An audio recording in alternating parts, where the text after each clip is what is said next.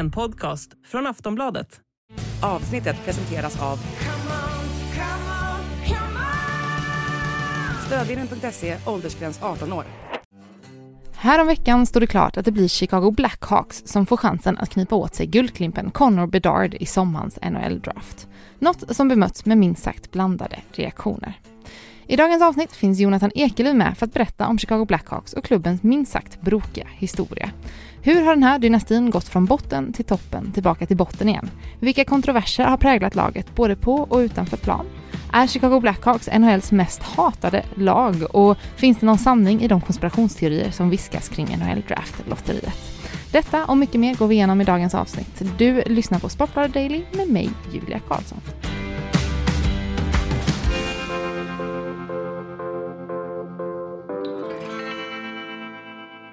Ja, Jonathan Ekelöf, vi ska prata lite om Chicago Blackhawks idag. Vi kan väl börja lite med, om en lite snabbt, vilka är de egentligen? Ja, nej, men det är ju en otroligt klassisk NHL-klubb. Ett av de här Original Six-lagen som man pratar om sen, ja, 1917 var det ju som NHL drog igång på riktigt och de var ju ett av lagen då redan då. Så att det är ett superklassiskt lag. Eh, framgångsrikt framförallt här under 2000-talet får man väl säga, eh, där de vann tre titlar mellan 2010 och 2015. Men eh, nu på senare tid så har det inte varit lika positiva tongångar kring Chicago Blackhawks. Det kan man inte säga. Ett eh, bottenlag har de ju varit ett tag nu. Eh, sex raka år utan att gå till slutspel och väldigt mycket stök utanför isen och negativa rubriker. Ja, vi ska komma in på det här, absolut. Men om vi börjar lite rent historiskt. Ja, vad, ehm, kan du berätta lite? De hade sin storhetstid där mellan 2010 och 2015 säger du. Vad, mm. vad ledde upp till det här och hur kom de dit? Ja, alltså det var ju en framgångssaga då eh, att de helt plötsligt blev den här dynastin kan man väl kalla dem. Eh, ja, kanske lönetakseran som man kan säga så när efter att lönetaket infördes där 2005. Eh, liksom, så var ju de den första dynastin under den här nya NHL-eran. Eh, och det som du säger, vad ledde fram till detta? Det var ju tvärtom. De var ju nere på botten innan dess. Eh, 2004 då var det faktiskt så att Chicago Blackhawks av ESPN utsågs till Nordamerikas sämst skötta proffsklubb. Och då pratar vi basket, amerikansk fotboll och eh, fotboll eller vad som helst. Ja. Eh, och eh, Chicago ansågs alltså sämst skött.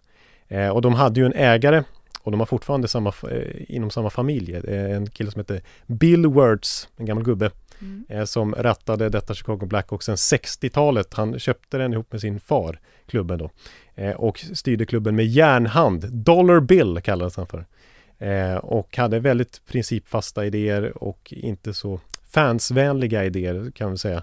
Eh, fick ju väldigt mycket kritik och var avskydd av fans, sina fans. Eh, bland annat då så tv-sändes inga matcher i Chicago, utan man var tvungen att eh, köpa biljett för om man skulle se Chicago Blackhawks. Och de hade ett av de dyraste biljettpriserna i ligan. Så att det, var ofta halvfullt bara på Chicagos Black, Blackhawks matcher. Och det här var ju tidigare då? Alltså det här var... Ja, det här var tidigare. Det här var alltså Ja, runt 2004 som sagt när de, ja. när, när de, ja, de, de har ju varit, de hade en ganska lång period när de var dåliga där runt millennieskiftet och så.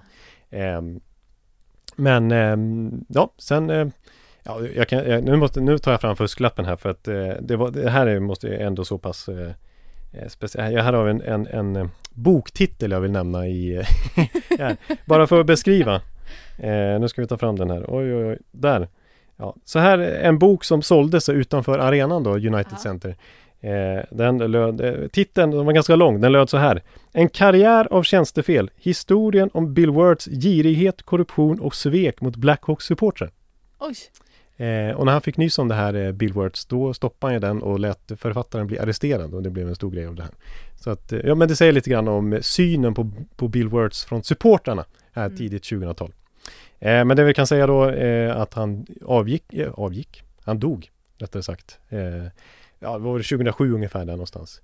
Eh, och när de sen höll en tyst minut till hans minne, då buade hela United Center. Och den som tog över klubben istället, det var sonen, eh, Rocky Words, eh, som tidigare inte varit involverad i Blackhawks alls, men som nu tog över farsans klubb och hela affärsimperiet. Eh, framgångsrik affärsman eller affärs familj kan man säga, förutom just när det kommer till Blackhawks. Den, när, när Rocky tog över från sin farsa då, så låg de efter med löneutbetalningar och de hade gått back en miljard senaste decenniet eller något sånt där. Så det, eh, ja, så det var inte, det var inte varken bra på isen eller i kassakistan när Rocky tog över. Sen hände det ju väldigt mycket. De eh, var framgångsrika i draften inte minst, fick in två franchise-spelare som man kallar det.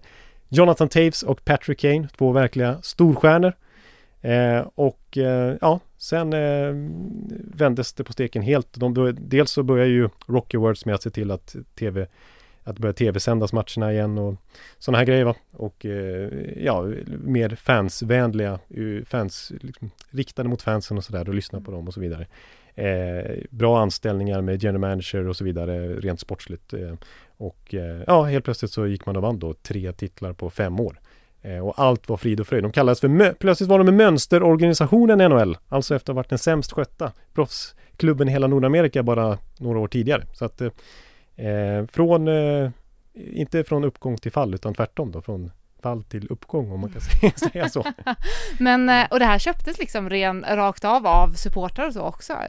Ja, alltså de fick ju verkligen med sig hela Chicago mm. eh, och eh, det kan vi säga också, det, det, är ju när det går bra för Chicago Blackhawks så är det en verkligt stor klubb alltså. Det är ju en, det är ju en enormt stor stad. Det finns ett stort hockeyintresse där. Eh, till exempel kan vi säga att eh, Chicago Blackhawks är den klubb som har flest följare på sociala medier av alla NHL-klubbar. Säger ändå någonting. Eh, när det liksom ska tv-sändas matcher nationellt så är det liksom då ESPN och de här stora bolagen, de hoppas ju att det ska vara Chicago Blackhawks de får visa, för då får de höga tittarsiffror. Om vi tittar rent historiskt i USA, på de tio matcher som har högst tittarsiffror någonsin när det kommer till NHL i USA, så har Chicago Blackhawks varit ett av lagen i fem av de matcherna. Så det är verkligen ett av, ett av de absolut mest populära. Vi kan också säga att det är det fjärde högst värderade NHL-laget i ligan. De har den största arenan i USA när det kommer till NHL-hockey. De hade 500 raka matcher med slutsålt där ja, under sin storhetstid här på 2000-talet. Så att eh, när, det, när det går bra för Chicago Blackhawks då är, då är de en, eh, en, sto, en, en maktfaktor.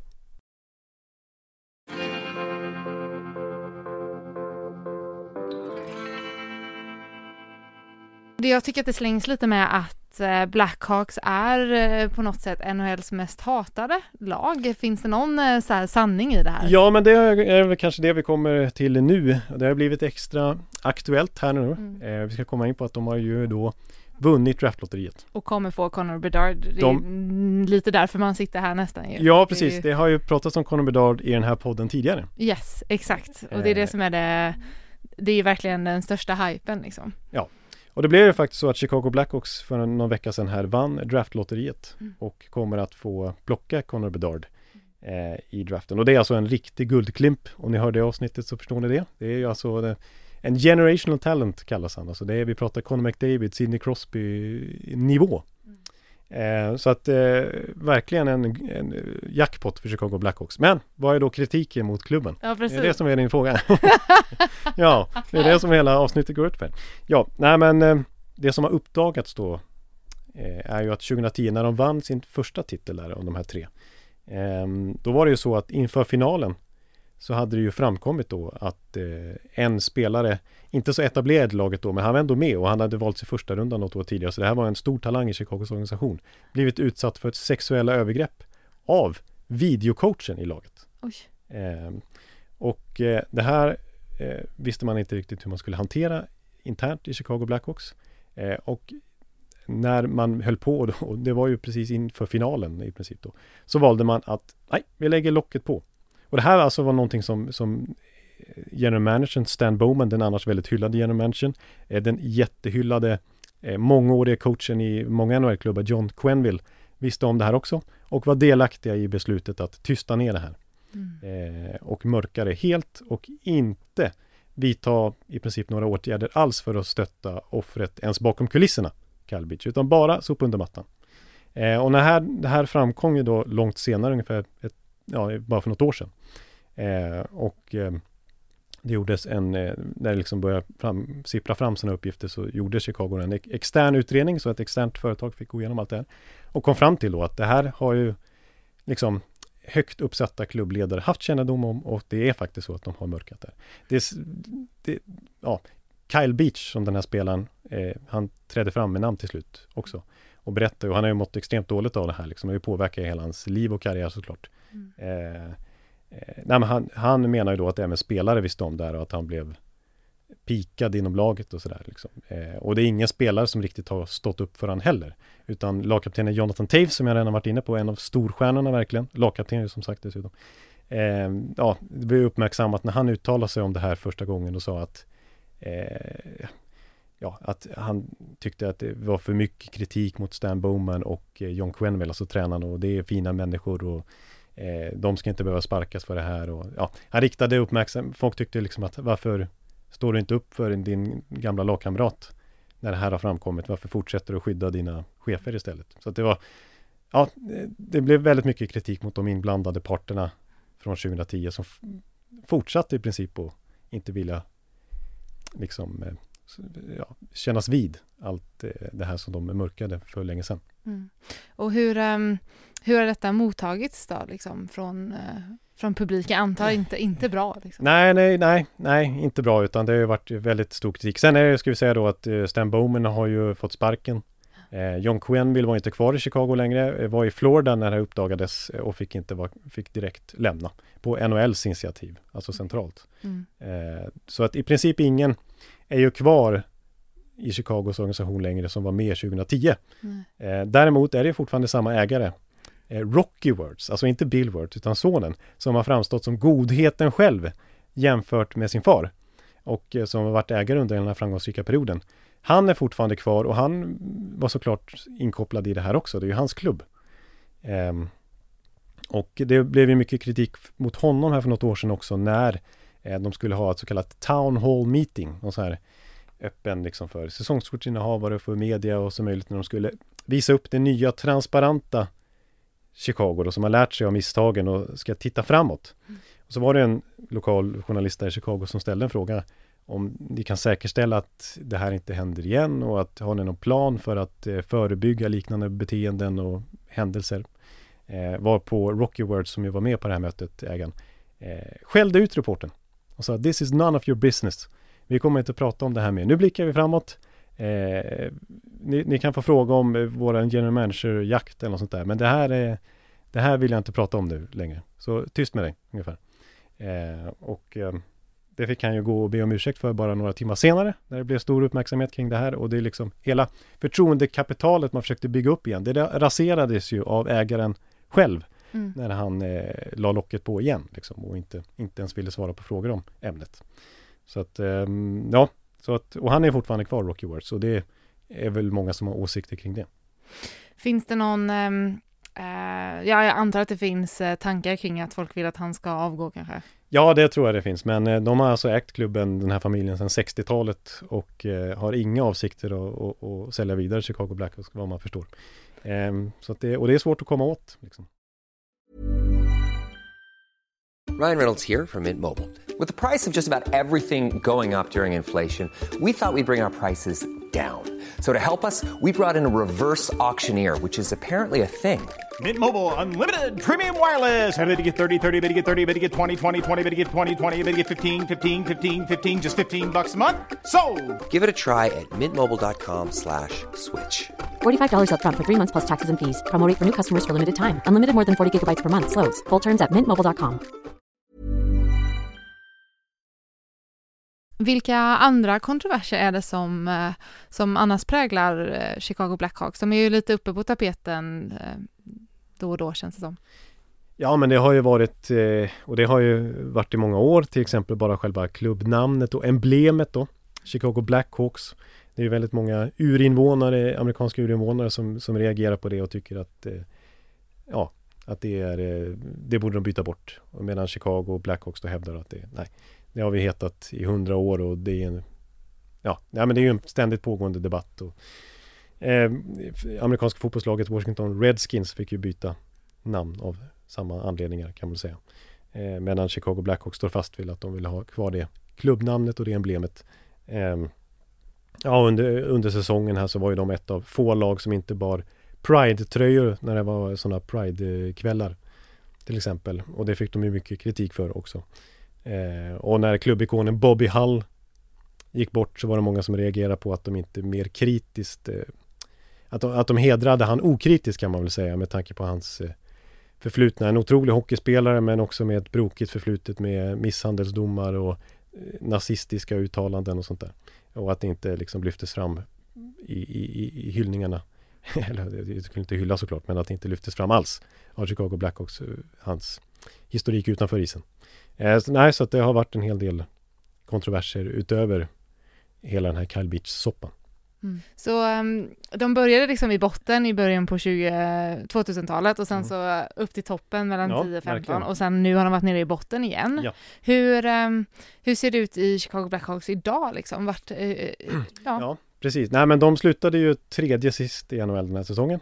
Eh, och det har varit de, delvis kritik mot eh, mot klubben så också att de har aktivt tankat, är ju, det här låter konstigt att säga tanka, vad menar jag med det? Men det är ju, det är ju lite svengelska, tanking, som Chicago Blackhawks har sysslat med och det är ju att de medvetet har försökt förlora.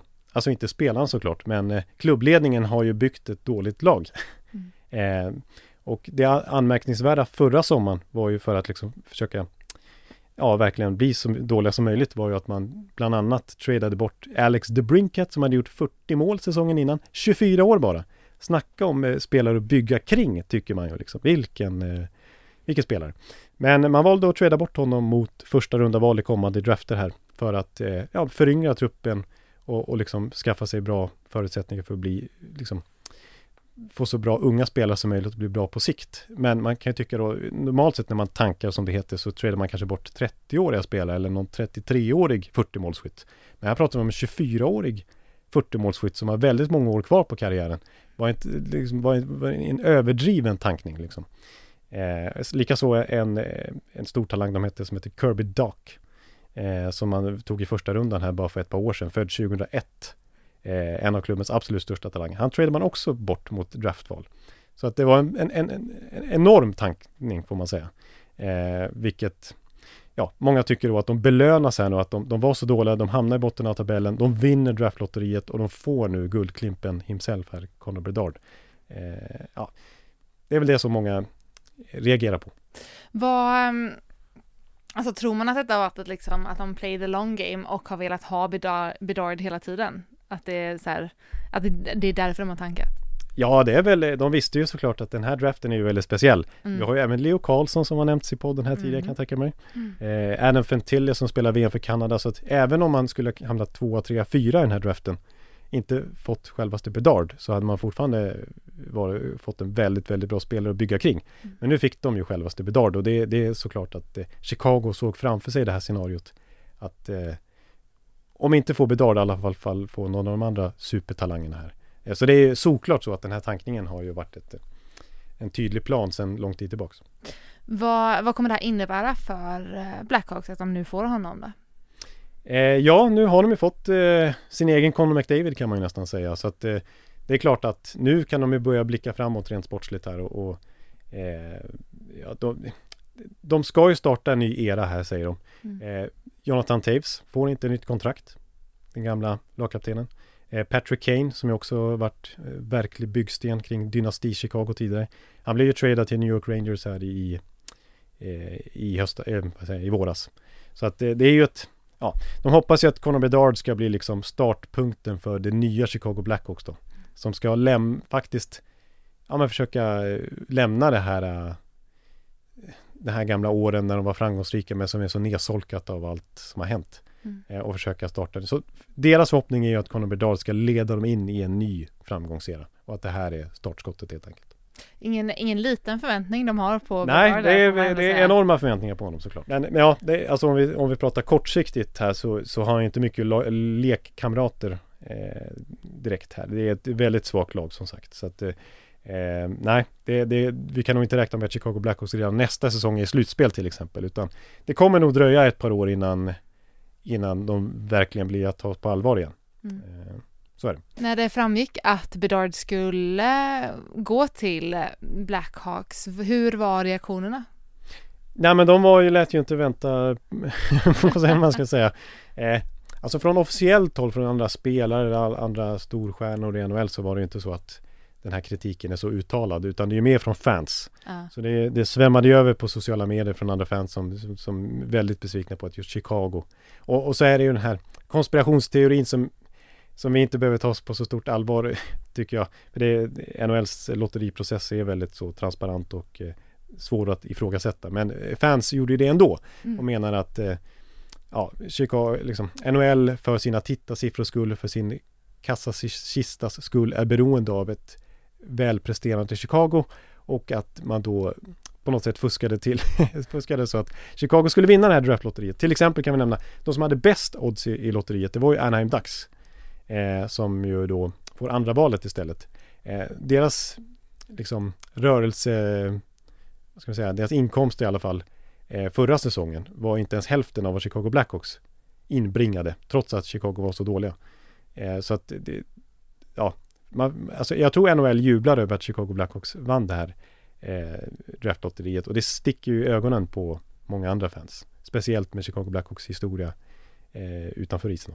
Såklart, för just det, Chicago Blackhawks, de är så populära att titta på på tv och sånt så det bringar så mycket. Ja, och NHL är ju, det är så stor, det har man ju lätt när man liksom sitter här i Sverige och följer liksom svensk idrott eller, eller oj, nu håller jag på att slå till eh, mikrofonen här. Eller, eller euro, europeisk sport i allmänhet så funkar det så annorlunda mot, eh, mot, eh, mot USA där det liksom inte är det är ju inte föreningar, föreningar liksom och det är ju inte så att det är kvalificering upp eller ner i, i tabellen eller så ut- utan det är ju liksom rena företag. Chicago Blackhawks är ett företag.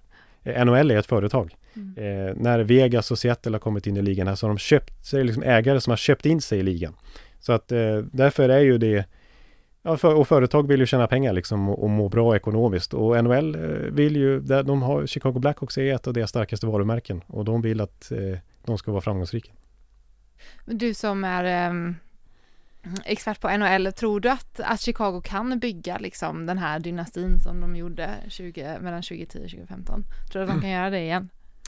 Ja, men det kanske de kan göra. Då måste de ju, de, de har ju så otroligt mycket draftval nu, alltså förutom att Conor, eh, Conor Bedard då är första valet här nu så har de ytterligare ett val i första rundan.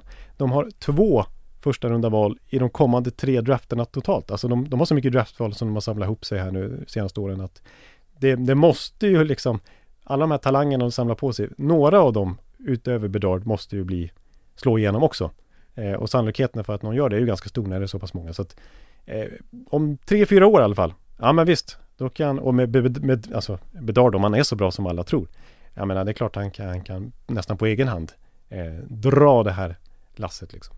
Eh, så att eh, ja, och sen är det såklart, eh, det är även om de har det här ryktet nu som de har skaffat sig, Chicago som inte är så positivt, så är det ju en, den tredje största stan i, i eh, USA. Eh, och det är liksom, de har ju mycket fans.